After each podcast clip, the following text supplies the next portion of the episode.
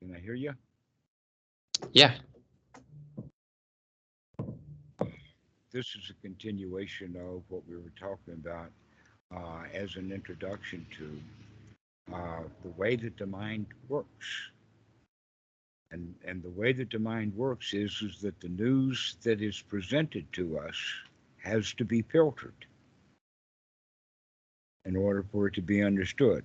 That it's kind of boxed in or caged or built around a concept or something that comes out of our past.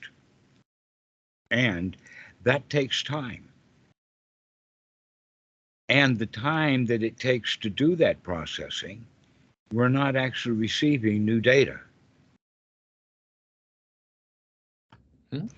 Okay, just as a computer will read a file and then process it, and then read a file, or, or read a, the record and process it, and then read another record and processing it. Guess what? If it didn't have to do any processing at all, that it was just straight through, Mm-hmm. then it's then it's the same as copy speed, Mhm. which would be 150 megabytes rather than one or two megabytes. Okay, so that's we spend most of our time processing information and thinking about it,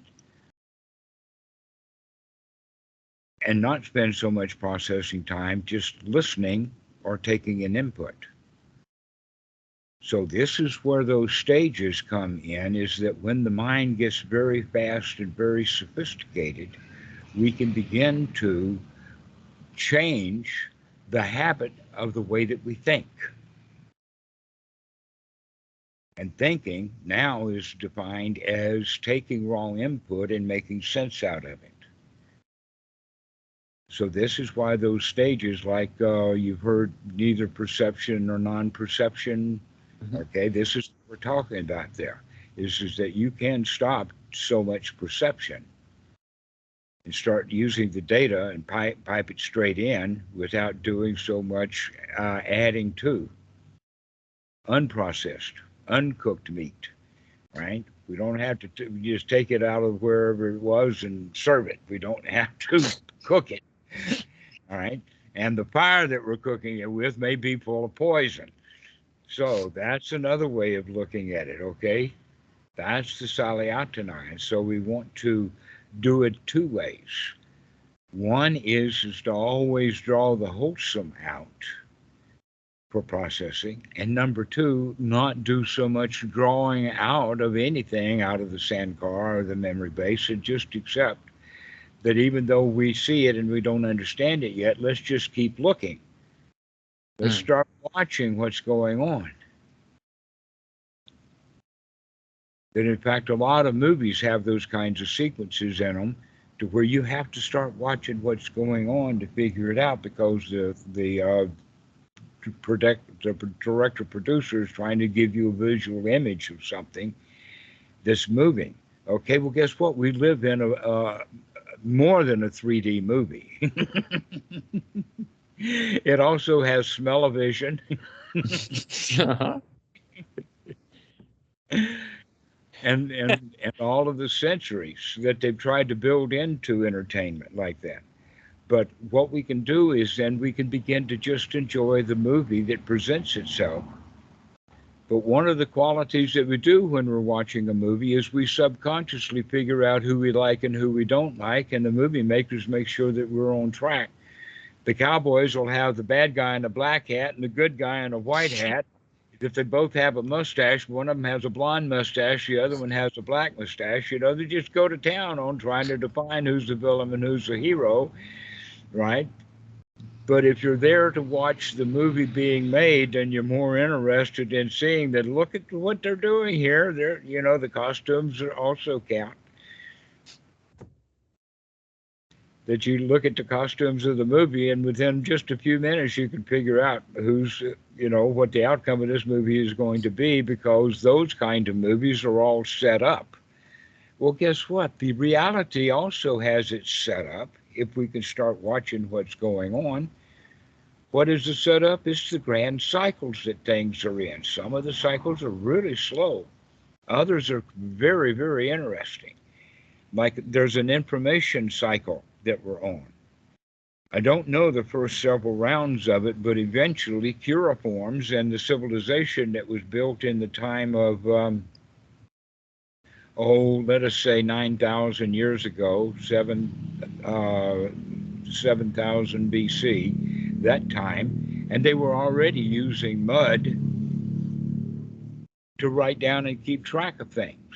So it's information is what I'm talking about. And so writing itself helps spread information in a huge way. And then go forward to the 1400s, and now we've got the Guten uh, Uh, uh, movable type printing press. But before that, they had block printing, except that you had to carve a whole page. And so those kind of books were very slow, but they were a whole lot better than having to hand copy everything.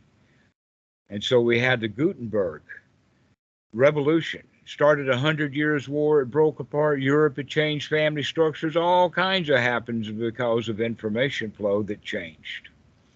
Well, then there was another revolution, not far behind that, when the Americas came by and there was a whole lot of information and then a whole lot of wars. But let's look at the now. We have the internet, and look, the internet is absolutely um, revolutionizing things along with the cell phone and all of the new technology. And just a few years down the realm is uh, way is going to be robotics and uh, AGI, general artificial intelligence, and that's really going to change things. And that kind, those kind of changes with the internet and uh, flow of information is why periodically we have kind of worldwide revolutions. We're having another one where Iran and China and Russia and the US we're all at each other's throats. yeah.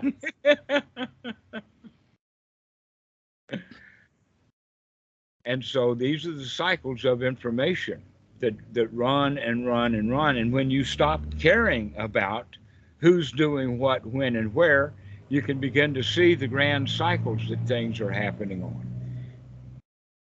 because you hmm. don't care what part of the cycle you're on. If you care about what part of the cycle you're on, then you have limited view.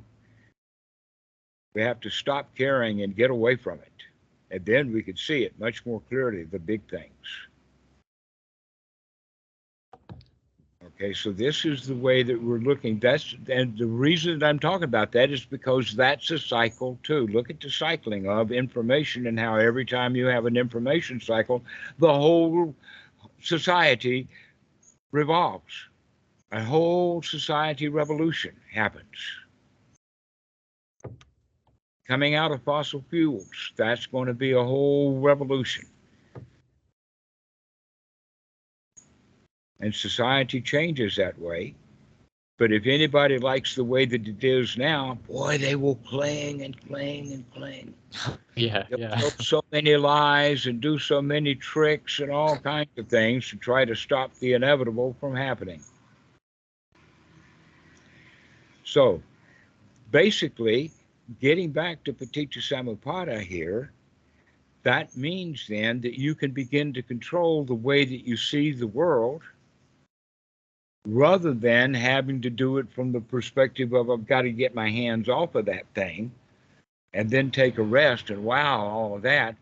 Now we can actually see those cycles.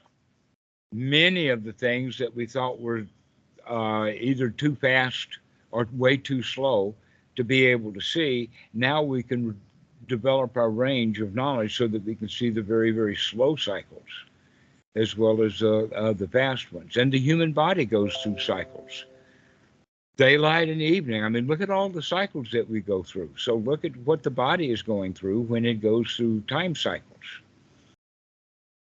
And so this is part of the knowledge that we will bring in. And that all has more to do with observing and paying attention to what's going on, being at the point of consciousness, not so much in, in part of thinking about what we're looking at, and just keep looking. We don't have to make it uh, into a concept or wrap it in uh, a wrapper or uh, construct a box for it out of Saliata, not at all. We can just see things directly. That's where the Buddha's teaching is. And that's when the consciousness becomes boundless because it's not dragging around perception everywhere it goes. That in a way, you probably heard it like this that people, this was very common in the 1950s. The uh, idea was is that people only use 10% of their brain. Have you Yeah. ever heard anything like that? Yeah, yeah. Well, the answer to that is no. They do use 100% of their brain. They only, but they only use it 10% of the time. The rest of the time, they're trying to figure out what happened and having bad feelings about it. Mm. And so, if you really want to use your brain, observe, be in your senses, take in data, take those boundaries and, and things away from it. That's that's the teaching of Paticca Samuppada is wisely pay attention. And we start with that, and that winds up being all there was to it after all. It's just wake up and pay attention to what's going on and stop mulling it over and thinking. But in the process of that, we begin to say, no, the first thing that we've got to do is to change the the, the outcome of from unwholesome thoughts into wholesome thoughts. That's the first place that we practice. Why? Because if we practice it there of gaining wholesome thoughts one after another, it will eventually change the way that we're feeling.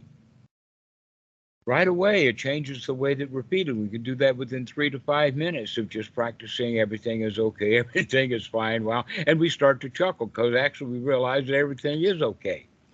So that and so we start at that point. That's the starting point is remove the unwholesome thoughts because then we can begin to manage and control our feelings. Once we're able to control our feelings, then is when we can look in both directions. But in the process of learning to control our feelings, we begin to back up down to the point that we can control the feelings. Like hmm. that that stage of I like it and I want it, but I'm okay without it. As opposed to I like it, I want it, and I've got to have it. Right? And so that will begin to teach us, as well as the uh, the wholesome thoughts together, will get us to the point that we can actually control how we feel about something. And so when you hear two guys arguing, you don't have to get angry and want to take sides. You don't want to have to run away from the two of them. You could just sit and howl with laughter over the absurdities both of them are putting out. because we're paying attention to it rather than paying attention to the, the feelings that we have of not liking it. Angry. Yeah. You guys shut up. you know, that kind of thing. So, uh, the, at, at any point in time, the mind may be fit for work at any particular point in the process of Paticca Samuppada. That we all have to uh, be mindful at the point of tanha. We all have to be mindful at the point of upadana or clinging. We all have to be mindful at the point of uh, uh, Vedana or the feelings. And that's where we're training.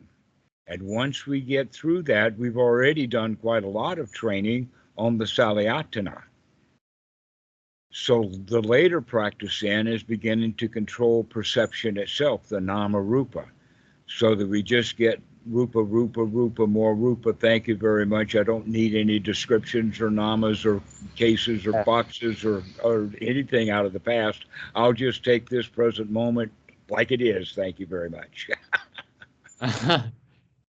huh. Now, the last thing to say about this is that we have now, since uh, we've been talking about this part of it, we've actually been talking about the five aggregates. The five aggregates is the body itself, including all the sankharas that are built into the body and all of the other sankharas. We also have the, the Vedana at the other end of it. And in there also we have the uh, the consciousness, the perception, and the sankharas. Now, the important teaching about this is, is that the self does not exist in any of those places. There is no permanent self in the body.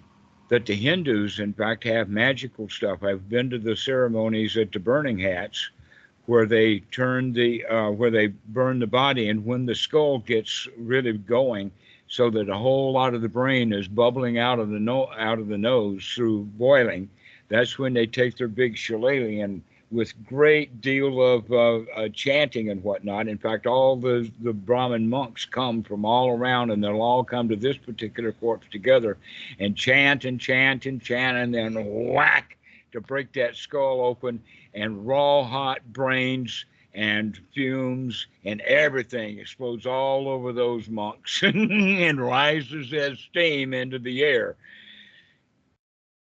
because that's the releasing of the soul so that they can go up into the air and go do what it's going to do next. Probably invade bedrooms at night to see what's happening. That's for another part of the story. But anyway, we can recognize that the reality is, is that there is no self, there's no object, there's no soul that's special and unique to me that is going to survive the death of the body. That if it did, it would probably have to have some sort of definition that's equivalent to maybe 10 to the 20th power, a, a 20 digit phone number to keep so that you don't have any party lines and everybody's got to deal with their own karma you know? You're the heir of your own karma right? Okay so how are we going to track that? Well we need an identifiable object in order to track it we need to make sure that this football is you, your football, before I kick it in the ass. okay, and so this is where the, the idea of the, the self is not the correct point. Uh, the point is soul, that there is no inherent entity in the body, that the bodies just don't happen. They are created out of elements and they will rot back into elements. And the feelings are also temporary. That the body may last 60, 70, 80 years, but feelings, how long do they last? Some people will stew for years, that's true. But, but feelings are often more um, flighty than that. But then the high speed one is the mind, in the sense that the mind goes up and down, back and forth, uh, in, in the sense of what state of the mind and then the then the faster than the speedy bullet is the thoughts that are going through. Okay so in that regard we attach. We attach to our ideas we attach to our thoughts we attach to how we perceive things we attach to being alive with and we attach to all of these things but the reality is none of us none of those things are actually me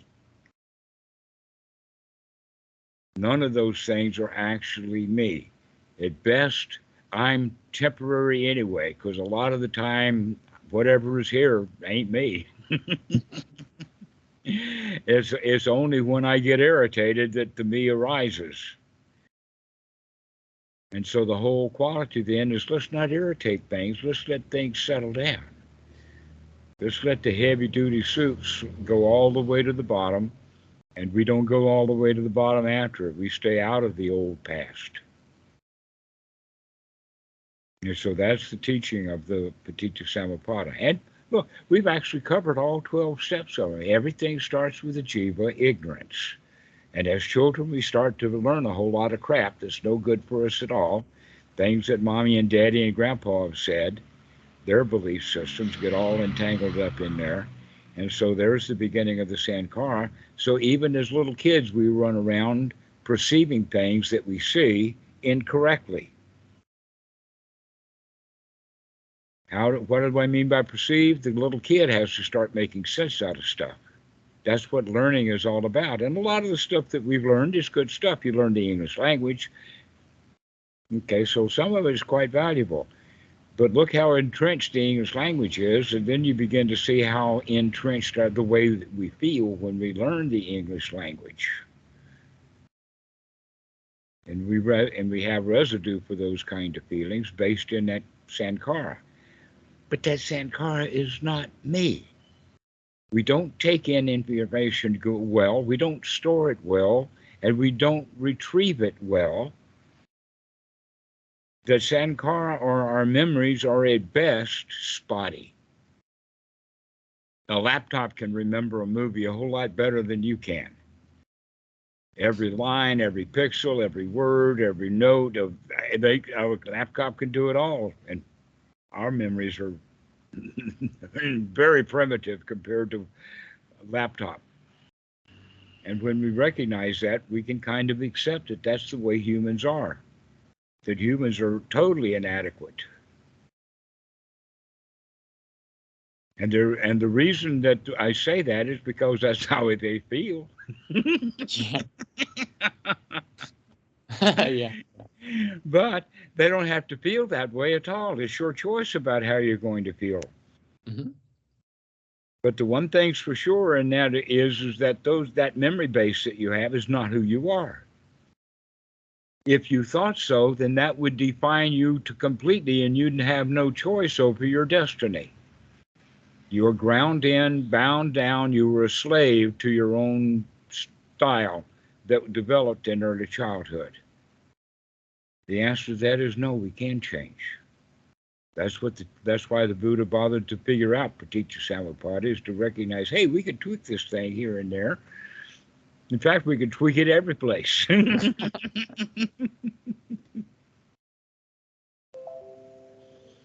now, when we get to the point where we can just receive data and not process it, the, this is also referred to as uh, the scene is merely the scene, Mm.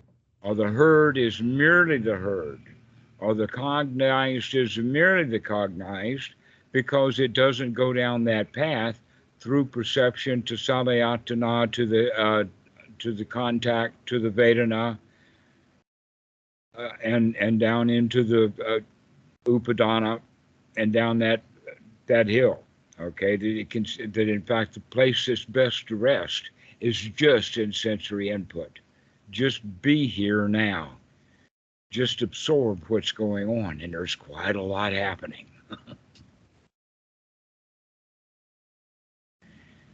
And when we just receive it as it is, we don't have to have any feelings about it. Because we didn't process the data, we just took it in.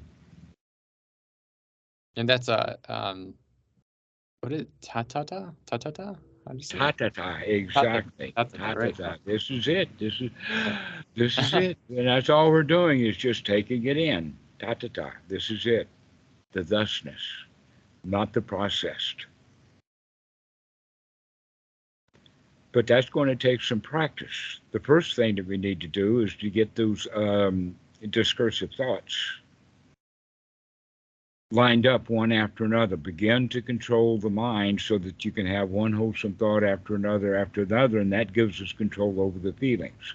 Once we have control over the body as comfortable and relaxed, controlling the feelings as being in a state of sukha, at a state of peace, at a state of piti, that wow kind of state, that's the first jhana, and that's when the mind is now fit for work to go di- diving into the early parts of Paticca Samuppada.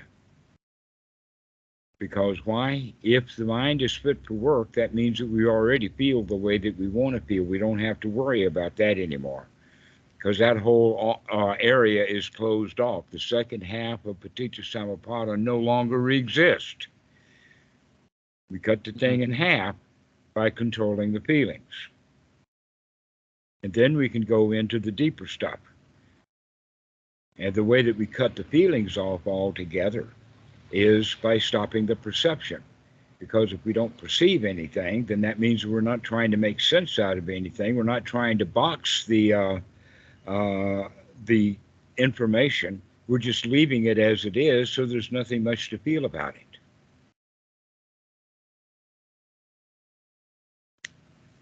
So this is Paticca Samuppada. What do you think? That's great. yeah, that was that's interesting. Uh, that answers a lot of the questions that I had. Um, it feels like some in some situations that are, I guess, more difficult. That there's more ignorance to like the the earlier part of it. If um, there's a lot of things that are kind of trigger me, I guess, you know, or I'm distracted. Mhm. But in other situations, um, it's clear. Okay. Well, never mind. Start again. Keep Yeah. practicing. Have Yeah. fun. Start having some hopes, wholesome thoughts, one after another. That's going to start in the middle and work in both directions. Mm-hmm. Okay. Mhm. Hmm. The waking up process, so you can wake up to the to the cycle that you're on. Yeah. Get off that cycle, and then you start waking up to the cycles themselves, and that's when you can kind of let it go. That's the relinquishment.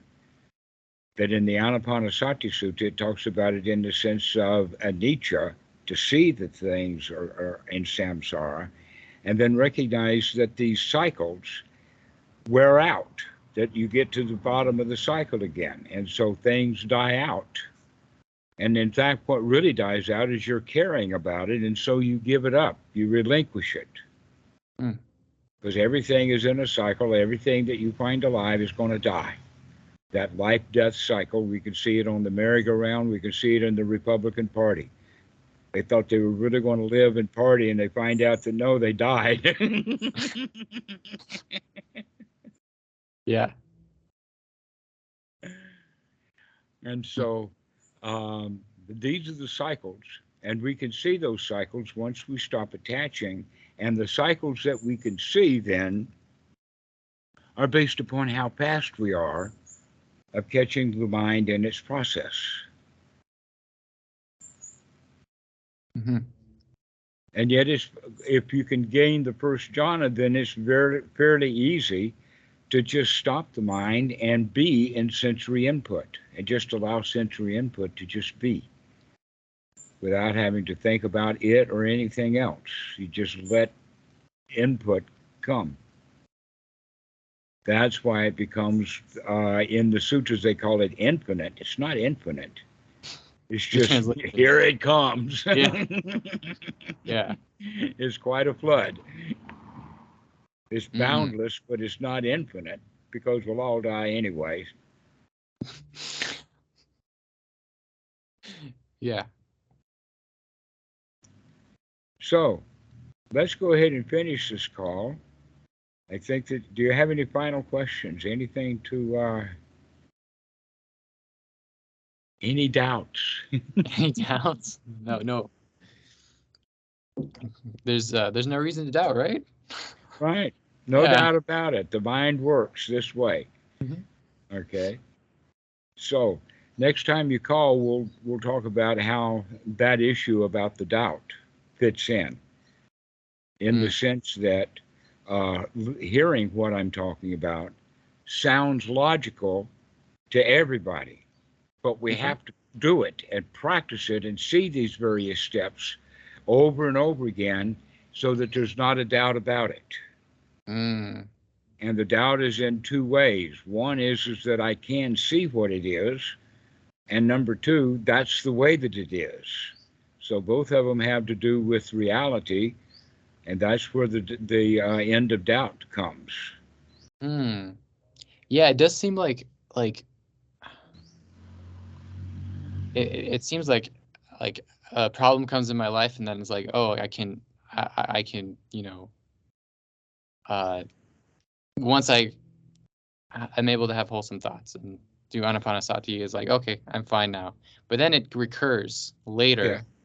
Right. And then and so never mind. You did Anapanasati one time. You can do it yeah. again. Yeah, it's going to keep coming back. That's yeah. the whole point. That's why Anapanasati has to keep coming back. Yeah. You have to scrub the pot when it's dirty. You can't clean it one time and then go off cooking all the time without getting dirty again. You got to keep cleaning. That's why we call it yeah. rinse and repeat. You got to keep doing it over and over again. mm-hmm. Okay, Spurgeon, we will see you later. Thank you, Dhammarato. Thank you. So much. Remember to repeat over and over again. It works. Watch it work this time too. okay. Thank you. Thank you. Okay, Goodbye. bye-bye.